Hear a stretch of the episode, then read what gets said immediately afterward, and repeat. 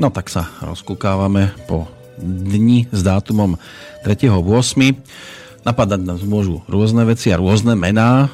Mne udrelo do očí napríklad to, ktoré sa točilo okolo Josepha Addisona. To vám bol svojho času anglický politik, spisovateľ, žijúci na prelome sedemnásteho a osemnásteho storočia. A zároveň to bol človek, na ktorého sa síce už na mnohých miestach dávno zabudlo, ak sa vôbec niekedy, niekde na neho aj myslelo, ale aj tak tu na tomto svete po ňom zostalo toho viac, ako môže napríklad po nás. Okrem iného aj výroky, ktoré tiež po tých približne tristo rokoch vyznievajú nielen múdro, ale aj aktuálne. Tak napríklad, že nejestuje nič skutočne cenné, čo možno dosiahnuť bez práce a námahy, respektíve, že hnev ako taký je v podstate príloha lásky a patrí k nej ako napríklad šalát k rýži, čo sa nám práve v tejto chvíli úplne ideálne hodí práve k téme, ktorá bude od tejto chvíle dominovať, a keďže podľa Josepha Addisona je vraj najlepším spôsobom lichotenia úkon, keď necháte hovoriť druhého a zároveň ste jeho poslucháčom, tak si opäť raz dovolím byť lichotníkom a v nasledujúcej hodine rovnako ako vy, to znamená naši často ťažko odhaliteľní a identifikovateľní spoločníci, načúvať informáciám zo sveta zdravej výživy, ktoré nám aj dnes prichádza ponúknuť, aspoň dúfam, že je na telefóne dobrovoľný odborník menom Peter Planieta. Počujeme sa? No, počujeme sa dosť zle. Vás počujem v tejto chvíli, teraz neviem. Musíte hovoriť trošku? Lebo sa mi tam... Á, už vás počujem veľmi dobre. Takže ešte raz pekný deň do Bratislavy. Pekný deň do Bystrice. Paráda. Pán Planeta, lúčili sme sa pred týždňom v stave e, obliehania, čo je celkom príjemné zistenie, že nás poslucháči zásobujú otázkami a toto obliehanie sa rozširuje aj dnes, takže asi by sme to mali bez veľkých rečí hneď presunúť na konkrétne otázky našich poslucháčov. Čo vy na to? Môžeme, ale ja ešte len v tom úvode spomeniem, mm-hmm. že keď sa teda stále točíme okolo elementov, tak tie elementy môžete prenášať do čohokoľvek. A tak ako bolo spomenuté, že láska je protipol hnevu, tak to až tak nie je, lebo a, všetko je to záležitosť elementov. To znamená, ak máte v poriadku pečeň a žlčník, tak sa hnevať nikdy nebudete, lebo ten orgán je silný a on to ustojí. Ak máte v poriadku srdce, tenké črevo, tak, tak máte to k lásky, takže Ste, ste tam, áno? No, pozerám, že táto šabla je nejaká potvorská, nejak sa mi strácate, vďaka tomu stačí sa jej len trošku dotknúť, takže vás poprosím, skúste recitovať nejakú báseň. Takže potom, keď ah, budeme pokračovať v elementoch, uh-huh. takže zem je o, a, o tom, že ten človek, človek je starostlivý, takže... A, A, a zem napríklad podporuje spievanie kov, element je o smútku, melancholii, takže ak človek nemá v poriadku kov, tak táto emócia prejavuje a, a prevažuje. No a, posledná, a posledný element je voda, to znamená obličky močový mechúr a tam je smútok. Takže keď vy máte vyvala, vyladené všetky elementy, tak všetko funguje, ste veselí, ste v pohode, a nič vás netočí. Áno, keď budem mať vyladenú aj tú šablu, na ktorej vás mám napichnutého, tak tiež budem úplne v pohode, ale hlavne, aby boli v pohode naši poslucháči, ktorí majú kopec otázok, tak už by sme mohli asi k tomu prikročiť. Čo vy na to? Môžeme, môžeme ísť na to. Tak, lebo ich je tu naozaj nazbieraných už niekoľko, tak snáď sa naozaj dostane na všetky a, a dúfam, že mi ani niektoré neunikli. Ak áno, tak konkrétny posluchač sa to môže dozvedieť, keď si vypočuje všetky. Takže začneme dnes Ivanou, ktorá nám svojho času poslala aj tieto otázky. Dobrý deň. Chcem sa spýtať pána Planietu. Minule mi poradil, že musím prečistiť hrubé črevo a pečeň, aby som sa zbavila akné. Mám jesť rýžu so zeleninou buď ráno alebo večer, ale neviem čo na obed. Môžem jesť na obed mäso, vajcia, rybu, zemiaky, cestoviny alebo iba silné polievky a nemám jesť tuky ani olivový olej. Nemôžem jesť. Je dobre používať stále iba olivový olej a aká je tá kura s bylinkou, pestrec mariánsky. Mám si z toho čaje trikrát denne po jednom centilitri robiť. Na tvár používam väčšinou biokrémy, ale počula som, že najlepší je kokosový olej. Je toho tu viac, samozrejme, takže poďme pekne po poriadku. Mala si prečistiť to hrubé črevo a pečeň, aby sa zbavila akné, že či má jesť ryžu so zeleninou ráno alebo večer, respektíve čo na obed. No na obed, vždy keď chcem posilňovať tie orgány, tak ich musím prestať zaťažovať. Takže keď mäso, tak treba si vybrať kvalitné a treba ho jesť mäso so zeleninou. A najlepšie je nejaká naparená, grillovaná a nejaká kvasená k tomu, lebo aj kvasný proces posilňuje pečeň aj žlčník. Takže nesnažiť sa jesť, takže poviem, dobre, ráno prečistím hrubé črevo a na obed si dám vyprážaný syr alebo vyprážaný rezeň, lebo tým pádom preťažím. To je ako keď žena doma poupratuje a prídu zablatené deti zvonku, tak potom hneď má bordel. Takže toto nerobte ani svojmu telu a preto sa snažím, keď sa snažím telo detoxikovať, tak sa snažím v rámci toho detoxikačného procesu zaraďovať čo najkvalitnejšie potraviny. Niektoré, niek- len niektoré ženy sú predvídavé a tie deti zastavia ešte v chodbe. No áno, ale aj tak musia prať.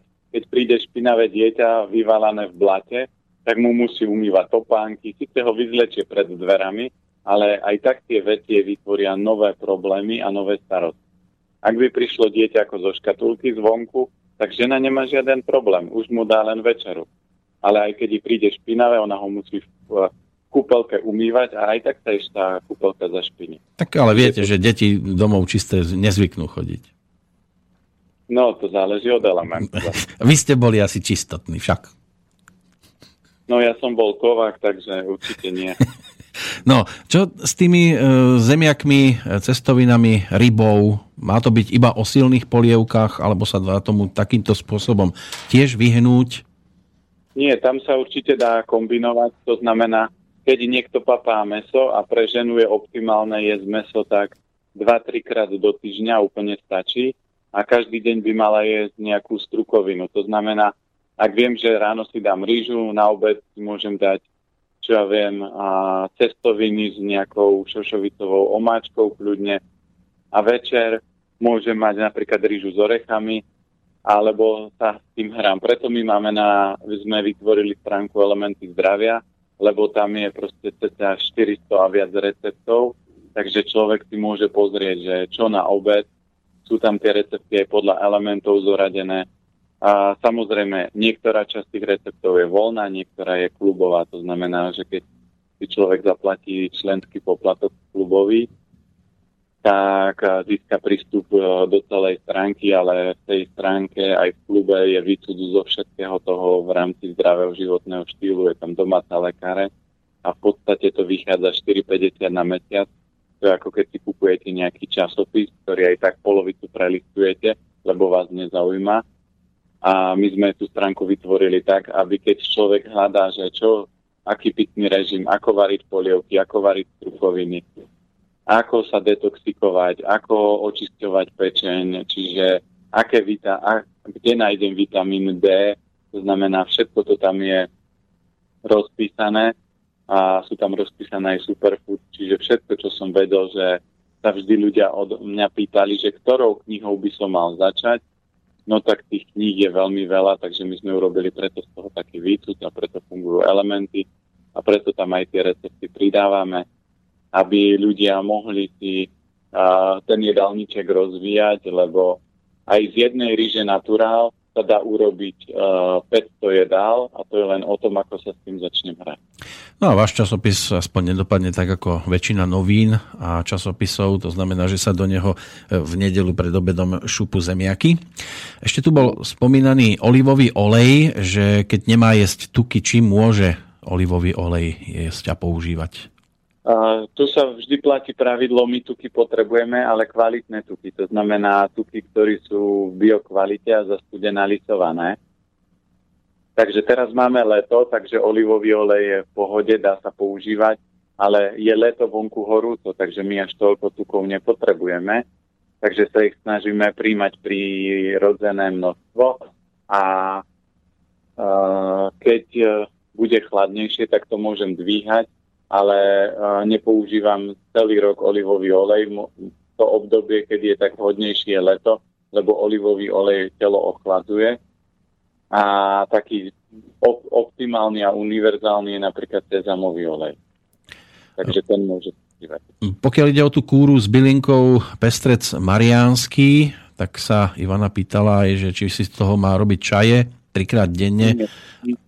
Tam, tam je najlepšia kúra, takže uh, trikrát denne si daje, dáte čajovú lyžičku pomletého pestreca, ktorý zapijete vodou a dávate si ho medzi jedlami, nie s jedlom. No a robíte to takto šesť týždňov a potom pauza. Takto v kuse. Áno. No a čo sa týka tváre, takže používa väčšinou biokrémy na tvár, ale počula, že e, najlepší je ten kokosový olej. No kokosový olej určite na to najlepší nie je, lebo kokosový olej a, a vždy sa pozerajte na potraviny z pohľadu energie, lebo kokos je ochladzujúci, tak teraz v lete ešte by mohol byť dobrý, ale ja už som mal jednu pani, ktorá tiež to niekde čítala, začala používať kokosový olej a v zime, keď bolo mínus dvadsať, vyšla e, vonku, tak myslela, že odmrzne všetko na tvári. Pravi, taká zima mi bola na tvár, to už som počul párkrát takéto, že taká je mi zima na tvár, ale pritom tvár je odolná, tvár je jediná vec, ktorú v zime nezakrývame, jediná vec je pri lyžovaní, kedy človek ide rýchlo a fúka nejaký chladný vietor, ale bežne v zime nevidíte človeka zakryté, ktorý by mal zakrytú tvár, okrem určitých národností. Ale preto jej bola zima, lebo kokosový olej ochladzuje. To znamená, zase v zime, keď chcem, tak môžem používať sezamový olej. A napríklad v ajurvede sezamový olej patrí medzi kráľovské oleje, lebo to môžete používať na teplú kuchyňu, môžete to používať do šalátov a môžete to používať aj ako kozmetiku, čiže na tvár a na telo. Takže treba to striedať a v lete by sa mohol použiť ten kokosový, ale určite v chladnejších počasiach by som to na tvár nedával. Platí to aj v prípade mužov? Alebo iba žien sa to týka toto? No preto chlapi vyzerajú uh, uh, v, čo ja viem, v päťdesiatke, šesťdesiatke, ako keď prejde po nich traktor, alebo, alebo oni na tvár nepoužívajú nič a manželka je kozmetička. Ja som bol jangovikov, tak tiež som bol taký, že čo, nejaký krém alebo niečo na tvár. No tak ona mi urobila taký olejček a proste minimálne večer povie, že si na, na tvár niečo mám dať, takže už som si zvykol, že keď sa, keď sa umyjem, osprchujem a utriem si tvár, tak na tvár si dám nejaký krém, lebo aj o pokožku sa treba starať, ju treba vyživovať aj zvonku, nie len znútra. A potom tá tvár vyzerá žiarivo, a pokožka je silná, pekná, lesklá a nie je taká zošuverená. Lebo si zoberte, že väčšina chlapov, keď zoberete chlapa a ženu v tom istom veku, tak chlapi vyzerajú o dvadsať tridsať rokov staršie väčšinou ako tie ženy. Tak aj viete, no... že chlapom vrásky pristanú, ale je to trochu iná. Tak za socializmu nám stačilo, že nám žiarivo svietí len slnko. Nemusíme v tvári. František má tiež problém, alebo otázku, ktorá by ho možno vďaka vám mohla dostať do lepších vôd. Dobrý deň, kamarát mi povedal, že pán Planieta hovoril o súvislosti zraku a zdravej výživy. Myslíte, že aj keď sa blížim k šesťdesiatke, je ešte možné upraviť zrak tak, aby som dokázal čítať bez okuliarov? A ak áno, čo by som preto mal urobiť? Uh, ja používam jednu z vied a to je šesťdesiatka je polovica vášho života. To znamená, ja vždy dám otázku, čo chcete robiť do stodvadsiatky? Keď už v šesťdesiatke niektorí ľudia sa takže si pomaly kupujú truhlu a už sa tam ukladajú. A toto ale nie je a záležitosť a, tohto pána. To znamená, je to vždy, keď chcete všetko v živote, môžete na deväťdesiatpäť percent zmeniť. To znamená, aj keď vám vypadajú vlasy alebo čokoľvek, tak keď dáte tomu energiu a urobíte všetko preto, tak sa dokážu diať zázraky. A ja už som videl obrovské premeny ľudí.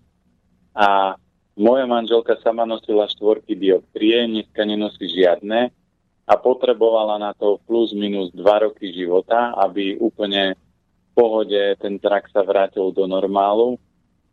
A tu platí presne to, že oči sú prepojené s pečenou, to znamená, je veľmi dôležité, v akom stave je pečeň.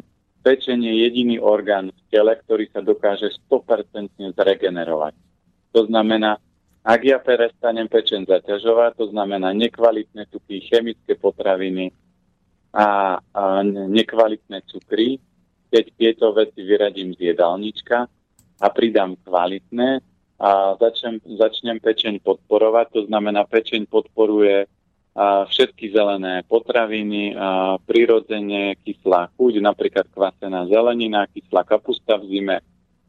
A k tomu si pridám, môžem urobiť si kúru, ktorú som spomínal pred chvíľou, z pestreca mariánskeho, čiže šesť týždňov jedna čajová lyžička pomletého pestreca trikrát denne a šesť týždňov to papám zapiť vodou. Takže toto všetko dokáže tú pečeň podporiť. No a plus na oči potrebujem začať cvičiť oko a zosilniť okohybné svaly. To znamená, na oči aj na internete a sú aj na to knihy. Očná joga sa to volá. Keď začnem toto cvičiť, tak tie očné a, svaly sa zosilnia a potom dokáže človek vidieť v pohode. A nie je to len príklad manželky, ale ona má pár klientiek, ktoré urobili presne to, čo urobila ona a nenosia okuliare. Tak stáva sa, že niektoré nenosia okuliare, lebo ich nevedia nájsť, alebo im ich niekto zapatrošil. Ale, ale ideálne je samozrejme dostať sa k takémuto bodu nejakým iným spôsobom. Jana z Košic píše, že teda otázka, alebo obracia sa skôr na mňa na začiatku, že som hovoril, že pán Planieta nemá problém so žiadnou otázkou, tak verí, že jej poradíte aj v jej prípade.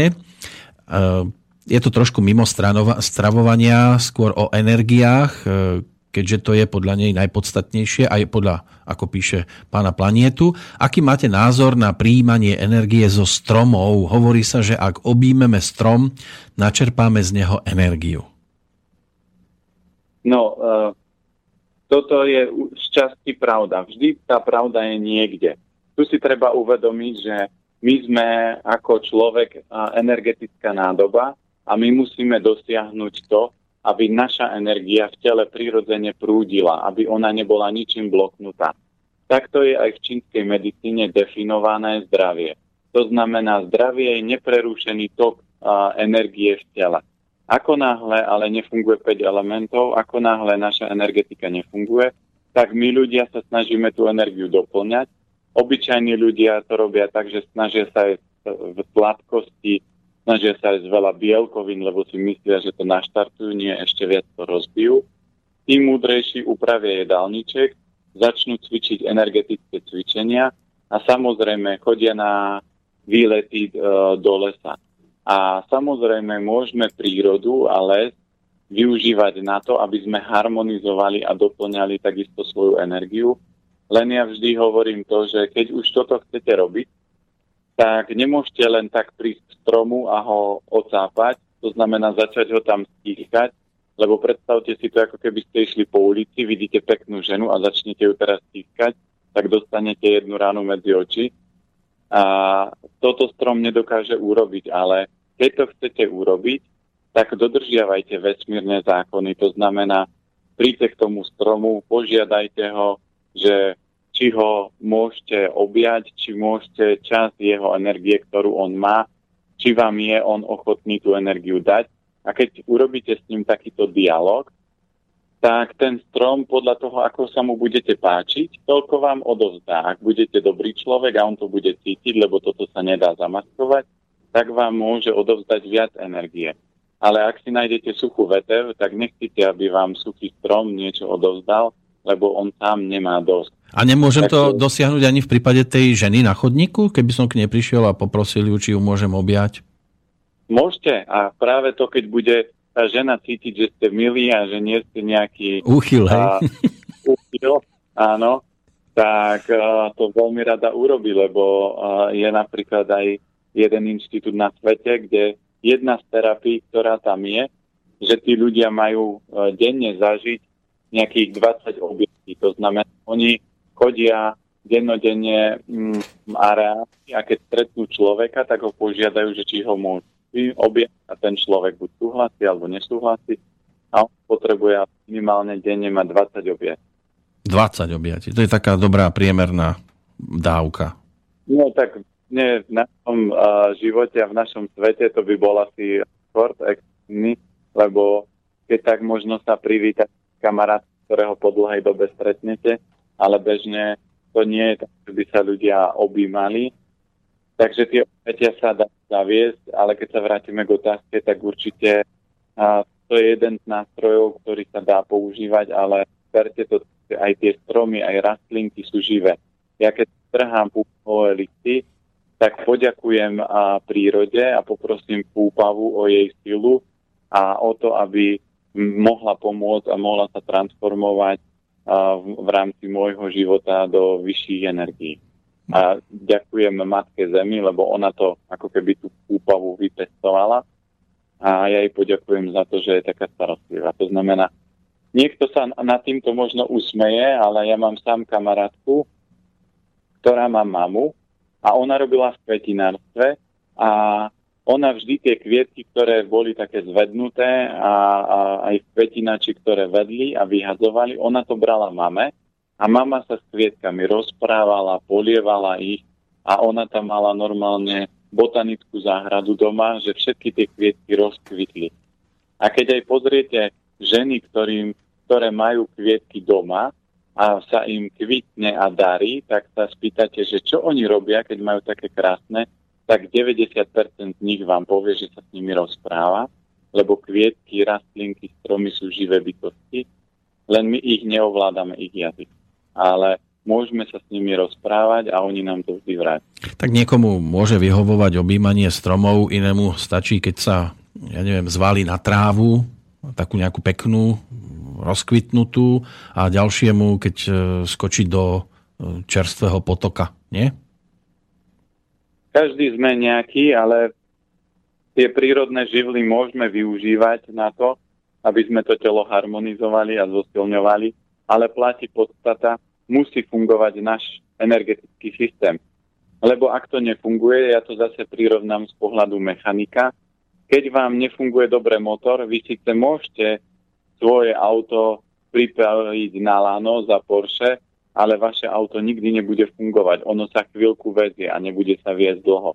Čiže ak vy nedokážete naštartovať a správne nastaviť svoju vnútornú energiu, aby, tie, aby tá energia prúdila, tak je otázka času, kedy vám zaklope niekto na dvere, vy otvoríte, a tam, dobrý deň, ja som alergia, alebo dobrý deň, ja som cukrovka a budem u vás bývať. Mm, zvyčajne je to daňová kontrola.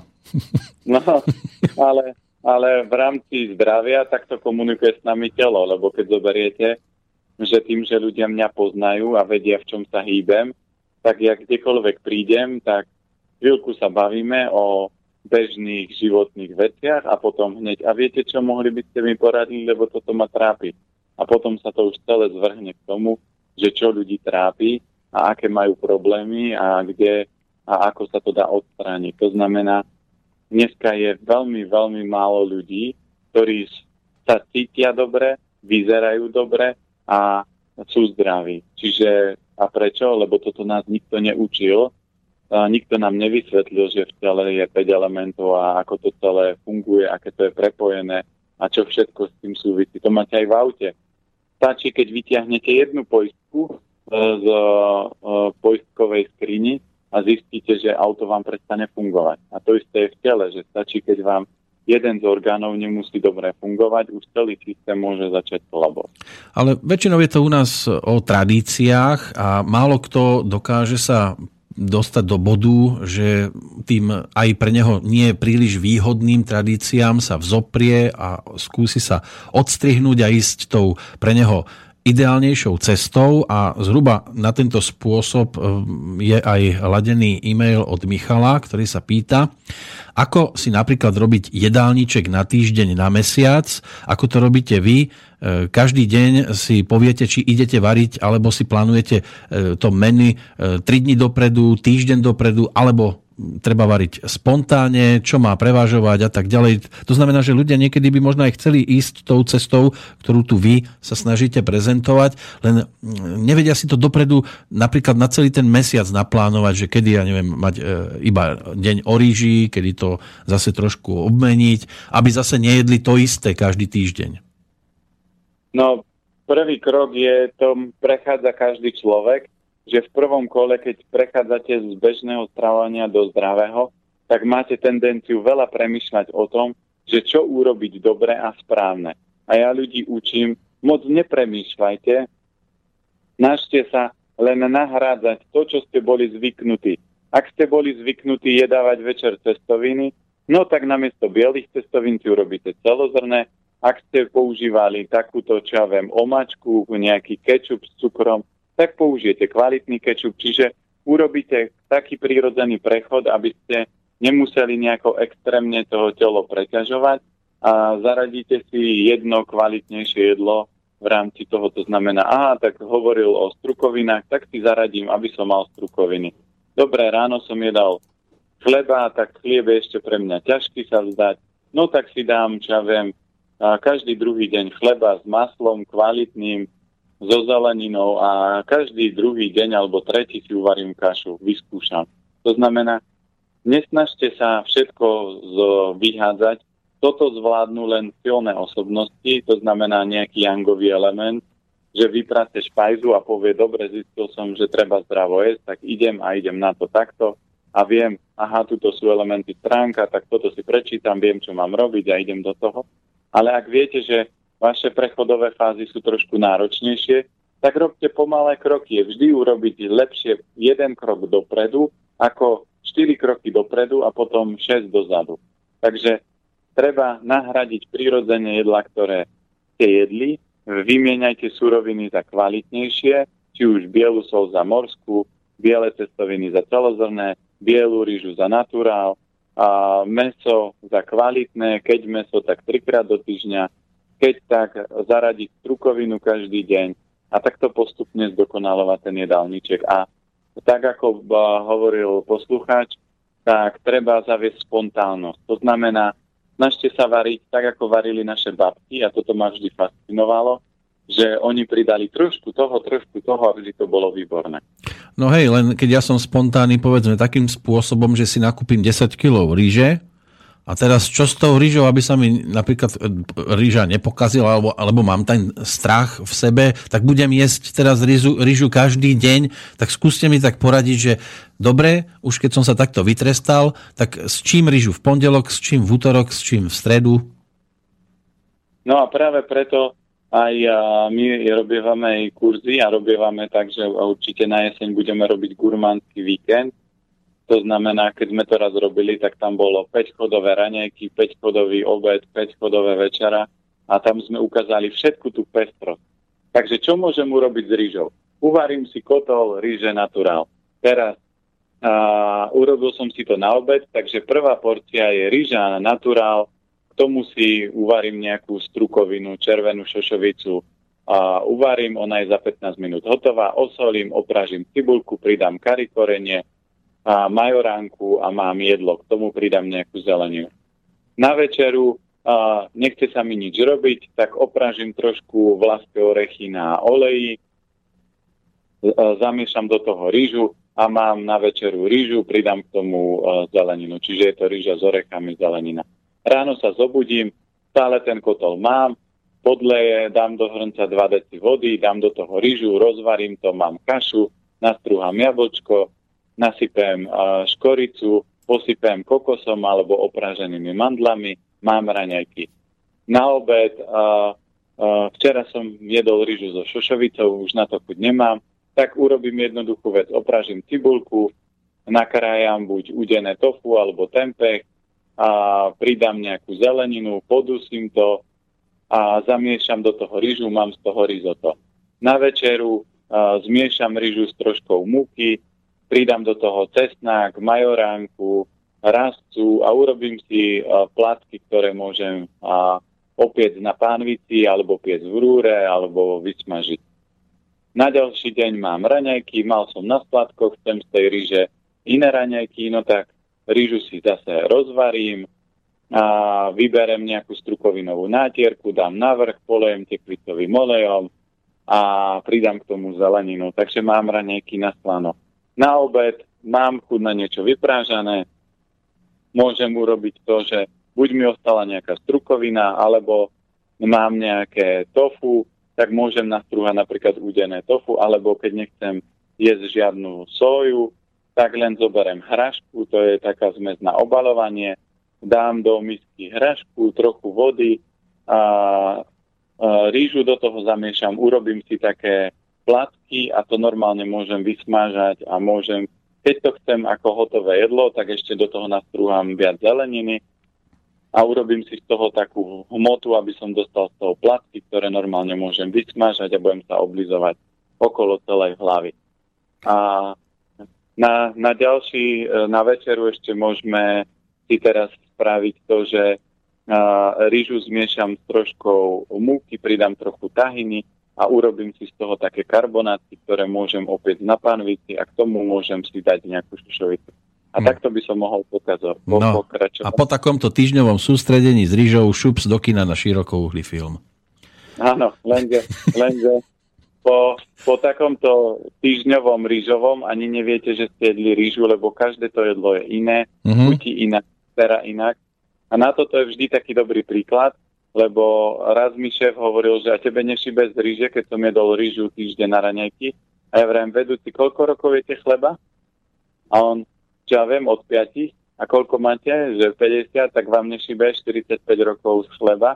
To znamená, a máte ho každý deň na ráno a ešte niekedy aj na večeru. Takže ľudia hovoria, že rýža je nejaká divná, alebo pšenica, alebo viete pšeno, a tu jete stále do kolečka. Ale zoberte reál, že bežní ľudia, ktorí sú normálni, tí Matrixovi, oni jedia tak dvadsať tridsať jedál celý život. Toto všetko točia tridsať jedál celý život. A samozrejme potom zapnete televízor a vidíte, že varia mäso s brusnicami. No to je pestre, to je niečo na chuťové poháriky. A ľudia sú z toho unesení a kombinujú piate cez deviate a len rozbijajú svoj organizmus, lebo väčšinou v telke nevedia, čo kombinovať a robia len jedlo, aby chutilo. Ale aj obyčajnú šošovicu, keď urobíte cibula, rasta, majoránka, cesnak, bez akéhokoľvek iného korenia, ako je kari, garam masala, dostanete tak dobrú šošovicu a samozrejme ešte sol, že sa ľudia oblizujú aj pri obyčajnej šošovici. No, môžu sa oblizovať aj počas pesničky, dáme si prestávku, sme zhruba na pol ceste, tak aj toto môže byť pre niekoho inšpiratívne a po pesničke si to ešte trošku zhodnotíme aj s Petrom Planietom.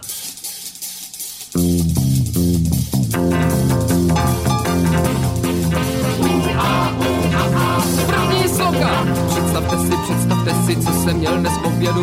Představte si, představte si, co jsem měl dnes po obědu. Knedlíky se zelím, se zelím kyselým. To koukáte, to koukáte, to jsem měl dnes po obědu. Druhá zouka, představte si, představte si, co jsem měl dnes po obědu. Představte si, představte si, co jsem měl dnes po obědu. Knedlíky se zelím, se zelím kyselým. Pak jsem jed u stolu, kdo ví co v rosolu. To koukáte, to koukáte, to jsem měl dnes po obědu. Přední slouka, představte si, představte si, co jsem měl dnes po obědu. Představte si, představte si, co jsem měl dnes po obědu. Knedlíky se zelím, se zelím kyselým. Pak jsem jet u stolu, kdo ví co v rosolu. Kapustu vařenou, jedli jsme ji smaženou. To koukáte, to koukáte, to jsem měl dnes po obědu. Představte si, představte si, co jsem měl dnes po obědu. Představte si, představte si, co jsem měl dnes po obědu. Knedlíky se zelím, se zelím kyselým. Pak jsem jet u stolu, kdo ví co v rosolu. Kapustu vařenou, jedli jsme ji smaženou. Sám jsem si za pecí zadělal telecí. To koukáte, to koukáte, to jsem měl dnes po obědu. Představte si, představte si, co jsem měl dnes po obědu. Představte si, představte si, co jsem měl dnes v obědu, knedlíky se zelím, se zelím kyselým, pak jsem jet u stolu, kdo ví co v rosolu, kapustu vařenou, jedli jsme ji smařenou, sám jsem si za pecí zadělal telecí, škubánky maštěný, pak chtěl jsem jak praštěný, to koukáte, to koukáte, to jsem měl dnes v obědu. Šestá sloka, představte si, představte si, co jsem měl dnes k obědu. Představte si, představte si, co jsem měl dnes k obědu. Knedlíky se zelím, se zelím kyselým, pak jsem jet u stolu, kdo ví co v rosolu, kapustu vařenou, jedli jsme ji smařenou, sám jsem si za pecí zadělal telecí, škubánky maštěný, vaštil jsem jak praštěný, kutený na hrádku, střílel jsem ho na bráku, jeseter na kvíně, koupil jsem ho v Londýně, buchtičky se šoudou, zapíjel jsem je vodou, poruchy na sádle, našel jsem je ve brádle, pyrošku, klinčiky, kartofilní svinčiky, co je moc, to je moc, srdečky from Olomouc, na chlebě ramadur, od madame Pompadour, špenátovou konzervu, teď na všechno rezervu, kařené, bravčové, zožrali babačové, šinčica z lemoče, znají každý jí poček, poprovou hodna, dala teta hodna, zaječí písky, zapíjel jsem písky, uní ocas na šteku, přinesli mě odleku, kuřata smažený, ale už dozmažený, to koukáte, to koukáte, to jsem měl dnes k obědu. Áno, to koukáme, hlavne ten grganec na konci. Pred päťdesiatimi rokmi táto pesnička bola horúcou novinkou, skôr takou žranicou, ani nie obedom. Peter Planieta na telefónnej linke, dúfam stále. No, trošku zase mi vypadávate, táto šabla nejak dneska neposlucha. Ste tam, áno? No, budem si vás musieť doladiť, aby sme mali aj z vás niečo, nielen z tej pesničky. Inak túto skladbu ste, predpokladám, tiež niekedy začuli? No, asi si budem musieť prekolikovať toto tu, čo mám pred sebou, lebo včera sa tu snažili opravovať tento mix zase, lebo ne, údajne telefón nefungoval. Teraz by som vás už mohol, hádam, počuť lepšie. No, počujeme sa. No, už je to určite lepšie. No, čo k tejto pesničke dodáme, tak v skratke? No, to je takéto klasické slovenské stravovanie, že a, zadarmo nech aj čreva trhať. No. To znamená, že keď, keď môžem kombinovať, tak kombinujem, ale múdrosť je to, že aj ja keď už dneska chodím kdekoľvek a občas som bol na akcii, kde boli švédske stoly a videl som ľudí, nie že jedli, si poviete, inteligentní, mudrí ľudia, ale proste cpú do seba všetko od sladkého do slaného a, a pomiešajú to v bruchu. A kebyže raz jeden pán, ktorý mal tendenciu sa a, prežierať, jeho sluha raz robil to, že hádzal všetko do jedného hrnca alebo vedra a keď už dojedol, zalial to vínom, tak to on takisto zalial vínom, dobre to premiešal a povedal, pozrite sa, a toto máte v žalúdku a jeho hneď naplo. To znamená, že ľudia si len uvedomujú ten zážitok, kedy to prejde cez ústa, ale treba si uvedomiť, to spadne do žalúdka a ten žalúdok musí urobiť nejakú prácu. A čím komplikovanejšie jedlo zjete, tým viac vás to stojí energie a tým dlhšie bude vás telu trvať, kým to strávi a tým menej energie vy z toho získate. No, niektorí poslucháči tiež im to chvíľku trvá, než strávia informácie, ktoré dostávajú aj z vašej strany a ozývajú sa aj tí, ktorí sú, povedzme, že z tej druhej strany barikády, aspoň podľa mňa to vyznieva tak z e-mailu, ktorý prišiel od Jozefa, ktorý napísal nasledovné. Moja otázka a moj, moju otázku síce nečítajte do éteru, ale ja to napriek tomu spomeniem, však nebudeme hovoriť priezvisko. Ako Jozef píše, nie som študovaný odborník, aby som mohol oponovať na úrovni, ale diagnostika podľa pána Planietu je na uváženie. Syn študuje medicínu a občas nám objasní, ako fungujú jednotlivé orgány a ich vplyv na telo. A keď to opisuje pán Planieta, tak mi je niekedy aj trošku úsmevno. Samotný prístup už na mňa pôsobí odpudzujúco, samé zastrašovanie, príliš časté opakovanie fráz, ktoré sa točia okolo klobások, že ak by sa k tomu vyjadril aj skúsený odborník, tak by to nabralo na váhe. Takže čo povieme napríklad na takýchto skeptikov, No, ja na to odpoviem iba jednoduchú vec. A pozrime sa teda na doktorov, choďte do nemocnic a ukážte mi zdravého doktora. To znamená, oni to študovali minimálne šesť rokov, robia dvadsať až tridsať rokov prax a ukážte doktora, ktorý by bol zdravý a ktorý by, keď chytíte kľúčku a prídete, posadíte sa a vedel by vám optimálne poradiť. Ja do budúcnosti chystám knihu, kde budú skutočné príbehy ľudí, čo sa im stalo. Aj teraz jeden z poslucháčov Slobodného vysielača tiež písal, že mal obličkovú koliku a že čo s tým má urobiť. Ja som mu doporučil napríklad reďkovky, ale bežne, keď sa spýtate doktora, že čo s tým, tak vám dá lieky a tie lieky, keď si prečítate vedľajšie účinky, tak si myslíte, že ten doktor vás chce zabiť. To znamená, ja sám mám doktorov, kamarátov a ja si vážim. Ja nehovorím, že som doktor a od začiatku to ľuďom vysvetľujem, že určite ja neviem úplne do detailov, ako to telo funguje, ale ja to ani neriešim, lebo pre mňa je kľúčové energetická úroveň. Lebo dneska bežne, a to mi potvrdia minimálne možno stovky poslucháčov, sa vám deje to, že boli vás srdce, idete na kontrolu, doktor vám urobí vyšetrenie a povie, nič vám nie je. Prídete o týždeň, ale pri srdci ma pícha, nič mi, ale vy tam nič nemáte, idete na sono, urobia vám všetky vyšetrenia. Čo sa stane, ak prídete tretíkrát, pošle vás na psychiatriu, že si vymýšľate. Lenže toto je energetická úroveň, to znamená, každý zdravotný problém vzniká minimálne dva až tri roky dopredu, a až päť, kým sa fyzicky prejaví na orgáne a kým to doktor zdiagnostikuje. A preto, keď fakt pozrieme a, našich doktorov, ja viete, koľko príbehov ľudí som mal, že ja sám som mal sennú nádchu a päť rokov som chodil a predpisovali mi lieky. V tomto období by som na vás kýchal, smrkal a keď som sa pýtal doktorky, ktorá je vyštudovaná, ktorá rozumie tomu, ako to telo funguje, je odborníčka alebo je alergologička, tak by mala proste vedieť sto percent poradiť, ako to sa teda dá vyriešiť. Ona povedala nič, to len lieky. A ja vrem, ale iná alternatíva nie. Alergia sa nedá, to môžeme len takto liekmi. A zoberme si, že ja som prestal jesť cukor, mlieko, bielú múku a odtedy alergiu nemám.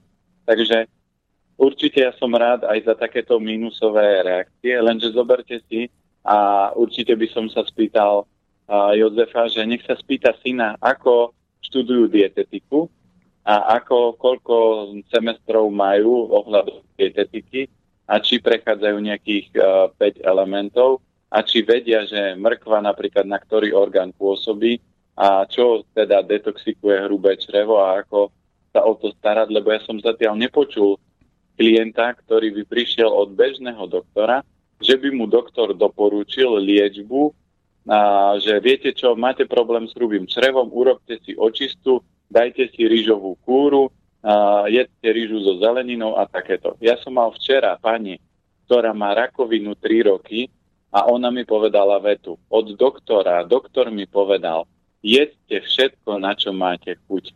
Pri rakovine a A keď zoberieme, že doktor prešiel uh, prísahou, že bude robiť všetko preto, aby pacientovi pomohol, tak toto je porušovanie základnej prísahy, lebo všetci ľudia vedia, dneska akúkoľvek knihu, keď zoberete, v každej knihe o rakovine je napísané, že rakovina je choroba takáto a to, čo robí, vyživuje rakovinu, sú nekvalitné potraviny, nekvalitné tuky a cukry. Toto vie aj malé dieťa, ale doktor s titulom, s obrovskou praxou, povie pacientovi, ktorý je smrteľne chorý, že môže jesť čokoľvek. Mne to prípada zvláštne a ja budem veľmi rád vždy, keď uh, mi niekto, kto je taký, že obyčajný, že ne, ne, nepozerá sa na zdravú stravu, je bežný doktor, nepoužíva napríklad čínsku medicínu, ale dokáže tomu klientovi pomôcť, a vyliečil klienta tým, že ten klient prišiel napríklad s osteoporózou alebo s nejakým zdravotným problémom a ostal by zdravý. Ale toto ja som zatiaľ nestretol Väčšinou doktor urobí iba jednu vec, predpíše lieky, ale to nie je doktor, ale to je predpisovač. A preto ja som povedal, že do budúcnosti my teraz dokončujeme knihu Pečieme s láskou a bude kniha Ako sa liečite a ja tam napíšem skutočné príbehy ľudí, ktoré prešli cez doktorov alebo liečiteľov a, ktoré, a aké majú zážitky, aké majú skúsenosti. A verte či nie, deväťdesiatpäť percent tých príbehov bude o tom, že doktor im predpísal lieky a nič z toho nezabralo.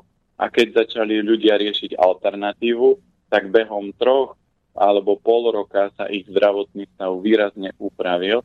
A podľa mňa nie je dôležité, aký titul máte, akú školu máte, ale aké máte výsledky. To znamená, čo ten doktor dokáže. Takže ja držím palce všetkým doktorom a verím tomu, že aj tí, čo študujú za doktorov, tak uh, budú chcieť pomáhať, ale nebudú sa chcieť stať nástrojom Matrixu, to znamená a farmácie, že začnú predpisovať lieky, kde keď len si pretač, prečítate príbalový leták, tak toto by som nedal veľakrát nepriateľovi a nie priateľovi alebo nie chorému človeku, lebo keď si prečítate vedľajšie účinky, čo všetko to robí, tak toto ja by som do seba nedal nikdy.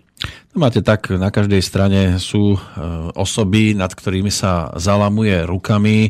Aj vy často, keď zostaneme len pri výžive, e, zalamujete rukami nad tými, ktorí sa snažia preraziť v rámci televíznych súťaží o varení, čo všetko tam dokážu pomiešať. To isté môže byť, že aj lekár, keď sa na to pozerá, teraz pozerá, toto dáva do jedla, veď tam bude mať, ja neviem, vysoký krvný tlak, alebo ho môže hodiť rovno o zem.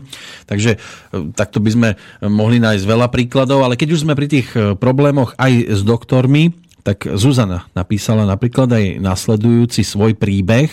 Veľmi rada počúvam vaše relácie. Vždy sa dozviem veľmi dobré rady, ktoré sa snažím praktizovať v mojej rodine. A chcela by som sa opýtať na problém, ktorý má moja dcéra, devätnásťročná. A to sú zapálené mandle, ktoré má asi štyrikrát do roka. Doktor ju lieči antibiotikami a dal jej radu piť studené tekutiny alebo si dať zmrzlinu, keď má mandle zapálené. Myslím si, že to nie je správne riešenie. Prosím, poradte, prečo e, problém vzniká a ako sa z neho dostať. No a tu máte jednoduchú e, odpoveď, že ani nemusíte dlho čakať na to, ako naša medicína funguje a aká je odbornosť a úroveň doktora. Lebo toto, keby predpísal mojej cére, tak ja tohto doktora už v živote nenaštívim. A na túto otázku budem vedieť odpovedať veľmi dobre a jednoducho, lebo ja som bol presne človek, ktorý mával štyri až päť krát do roka zapaly hrdla. A jediný môj problém boli vždy angíny a vždy mi na to predpisovali antibiotika, čo nikdy nevyriešilo môj problém a on sa vždy vracal. Ja keď som začal čítať potom knihy a zistil som, že mandle sú e, základ lymfatického systému, to znamená, čo to zaťažuje a zistil som, že to, čo bolo teraz doporučené e, jej cére, že je z zmrzlinu. Zmrzlina patrí medzi najhoršie potraviny na svete, lebo tam máte nekvalitné tuky, chemické látky, cukor, chlad, e, bielú múku, vajíčko, čiže všetko, čo sa do zmrzliny dá nakombinovať, tak ľudia dali, preto, lebo to výborne chutí, ale toto by som určite nedal, čiže čo funguje pri zápale mandlí, a ja to mám na sebe otestované, mám to otestované na stovky klientov, kde to zabralo, ja som skúšal kloktať od morskej soli, cez umelcov, cez rôzne veci a nezaberalo a našiel som nakoniec na to nástroj, ktorý zaberá.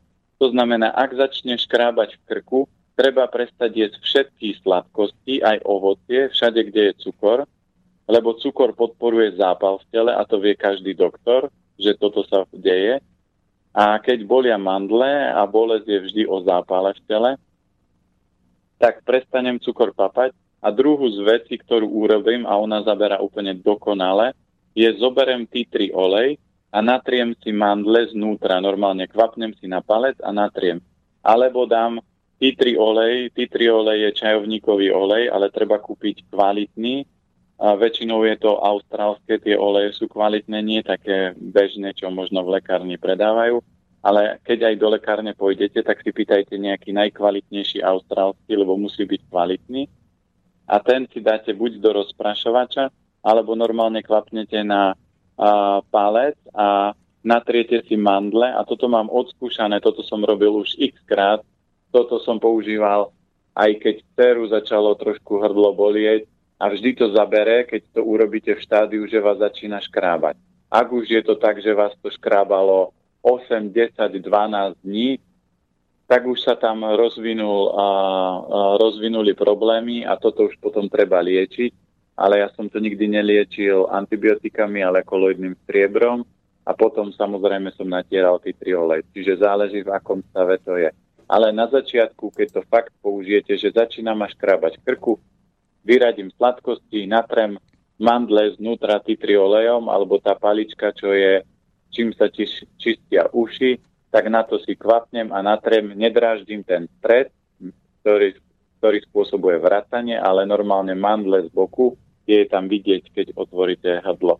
A ja dneska mám mandle tak, že keby som ich otvoril a po, prídem za doktorom, a to vidíte úroveň našej diagnostiky, medicíny, prídem za doktorom a poviem, že ma bolí hrdlo a otvorím mandle, tak on mi predpíše antibiotika. A pritom ja som si to kľudne mohol vymyslieť, len vďaka tomu, že sú veľké, tak povie, tuto dáme antibiotika, a druhý krok, ktorý určite povie, vybrať mandle, a tie si nedám vybrať nikdy, lebo tak či tak výber mandlí môže, a, a sú na to aj knihy napísané rôzne, že keď vybrali deťom mandle, tak sa zmenila ich a, energetická úroveň, to znamená, že tie deti boli už trochu iné.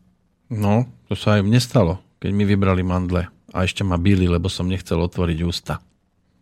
No, a pritom toto sa dá jednoducho, toto to, to sa dá jednoducho riešiť len tým, že obmedzíte sladkosti, a kebyže sa spýtame fakt, že čo miluje dcéra posluchačky, tak určite zistíte, že sladkosti.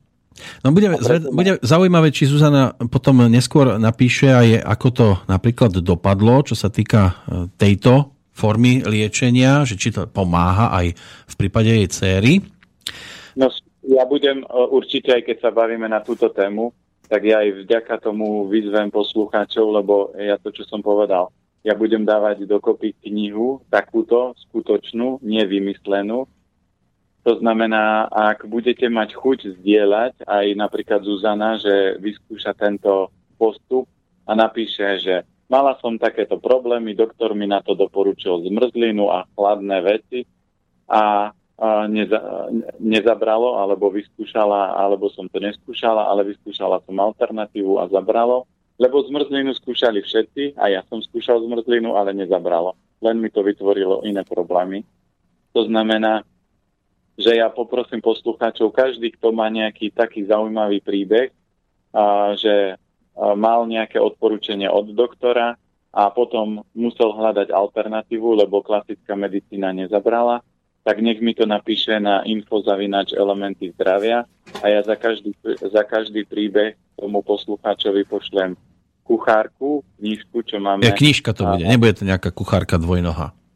Áno, nie, nie, tak toľko kuchárek zaznievame. A u nás kuchárka som ja, takže ja sa ah. nebudem rozprávať. No, to tak by manžel to, nemal radosť mám... potom, keby prišla takáto kuchárka v podobe Petra Planietu. Áno. Máme takú uh, kuchárku, volá sa, že Čarujeme v kuchyni, tam je stoštyridsaťpäť receptov, takých tých top. A plus k tomu ešte dostanete cé déčko Smiech ako liek, takže všetkým tým, lebo hovorím aj, mňa už prestáva baviť počúvať tie príbehy a hlavne tie rady, ktoré ľudia dostávajú od doktorov, ktorí si nerobia svoju prácu dobre. Platí to, že ak automechanik vám neopraví auto, čo urobíte, vymeníte servis. Ak doktor vás nelieči a len vám predpisuje lieky, tak by ste mali vymeniť doktora. Lenže akého, za akého ho vymeníte, keď prídete k inému a ten je podobný. A prečo sú takí tí doktori? Lebo pozrite sa, ako doktorov učia. Doktorov neučia, ako ľudí liečiť. A neprechádzajú do hĺbky, ako funguje telo, lebo keby to tak bolo, tak dneska akékoľvek bežné problémy, bolesti hrdla, antibiotika vôbec by sa nemuseli predpisovať, lebo to všetko sa dá upraviť stravou. Samozrejme, niektoré vážne prípady sa nedajú upraviť stravou. Musíte to riešiť trošku inou formou, lebo zlomeninu neopravíte. Čiže také tie chirurgické zákroky, na toto je naša medicína top. Ale ďalšia liečba, ja som mal pani, ktorej syn spadol z balkóna a keď sa prebral po operácii mozgu ťažkej, tak na ráno dostal palacinky a mama myslela, že ho chcú zabiť, lebo ona už niečo o výžive vedela a povedala, toto myslíte fakt vážne, že na raňajky mu dáte palacinky.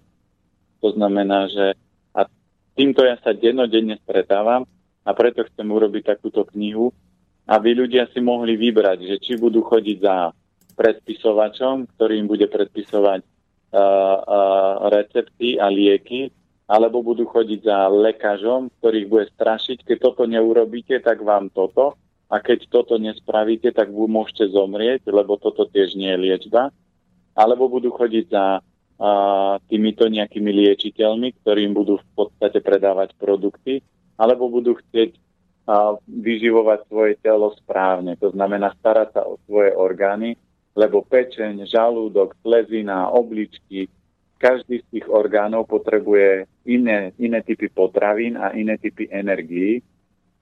A keď to začne človek robiť dobre, tak sa musí cítiť výborne. Čo dôkaz toho, že to funguje, je napríklad som ja, je moja rodina, naša dcera má, bude mať jedenásť rokov, ona nemá zdravotný záznam v karte, nejedla ešte žiadne lieky, a nemá zubný kaz, takže ja nepoznám veľa detí, ktoré by nejedli lieky celý život, alebo desať jedenásť rokov, to znamená. A, a keď sú to tak, tak to sú väčšinou naši zákazníci, ktorí vždy, keď potrebovali poradiť, ako veci vyriešiť, tak volali. Tak je jasné, že lekári sú dôležití, lebo keď vám niekto zlomí ruku, tak na to asi ťažko dáte nejakú zemiakovú babku.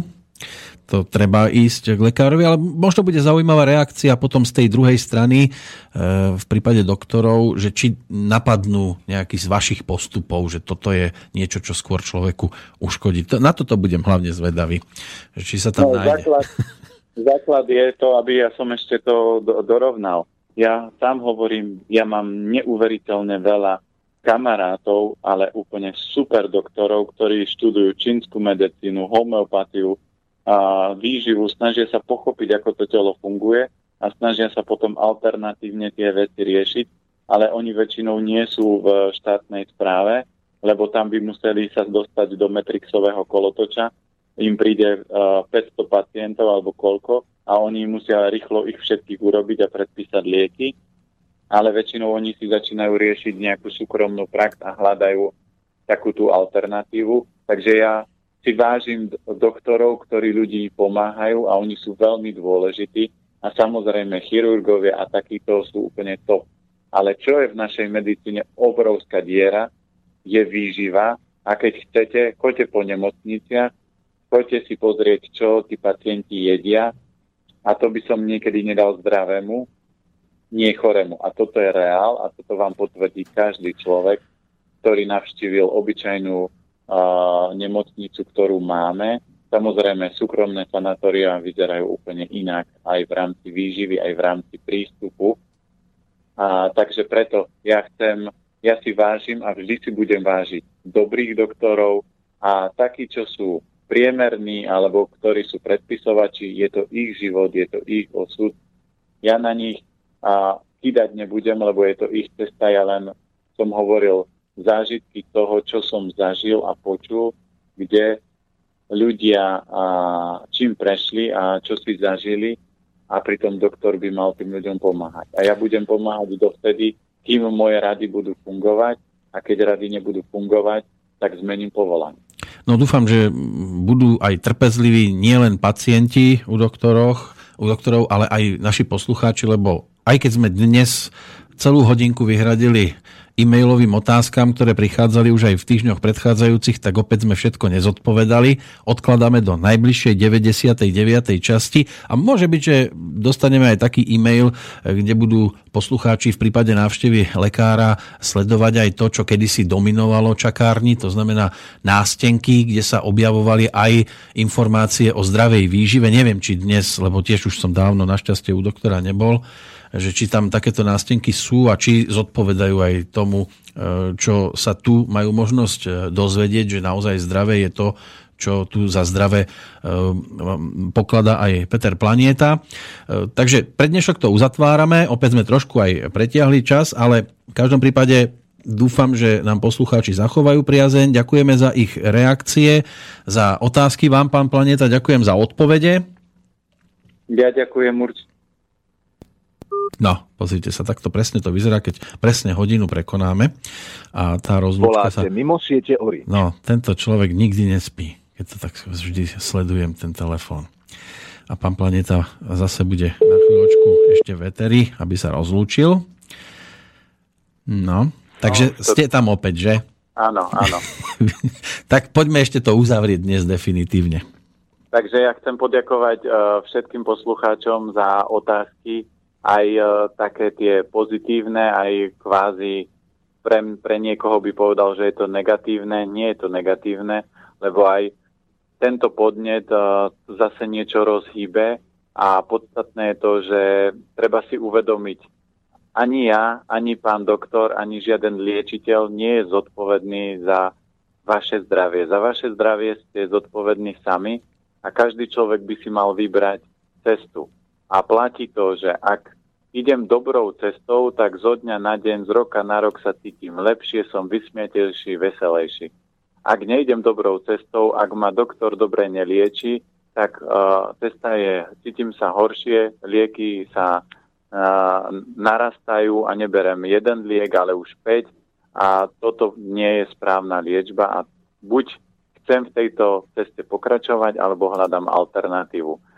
A moja úloha je ľuďom ukazovať alternatívu, nie ako jesť nejaké super produkty, ale ako prirodzene úpravou stravy si môžem skvalitniť život. Takže preto aj vždy to budem ťahať okolo stravy a mydliť okolo stravy. Takže ďakujem veľmi pekne a prajem ešte pekné leto. Áno, pekné leto aj vám do Bratislavy. O týždeň opäť do počutia. Do počutia. A pekné leto aj Blanke, ktorá napísala možno trošku netradičnou cestou. Prišlo to úplne v poriadku a môže to byť aj takto. Pekný deň a samozrejme rovnako pekné leto z Banskej Bystrice želá aj Peter Kršiak. Táto relácia bola vyrobená vďaka vašim dobrovoľným príspevkom. Ďakujeme za vašu podporu.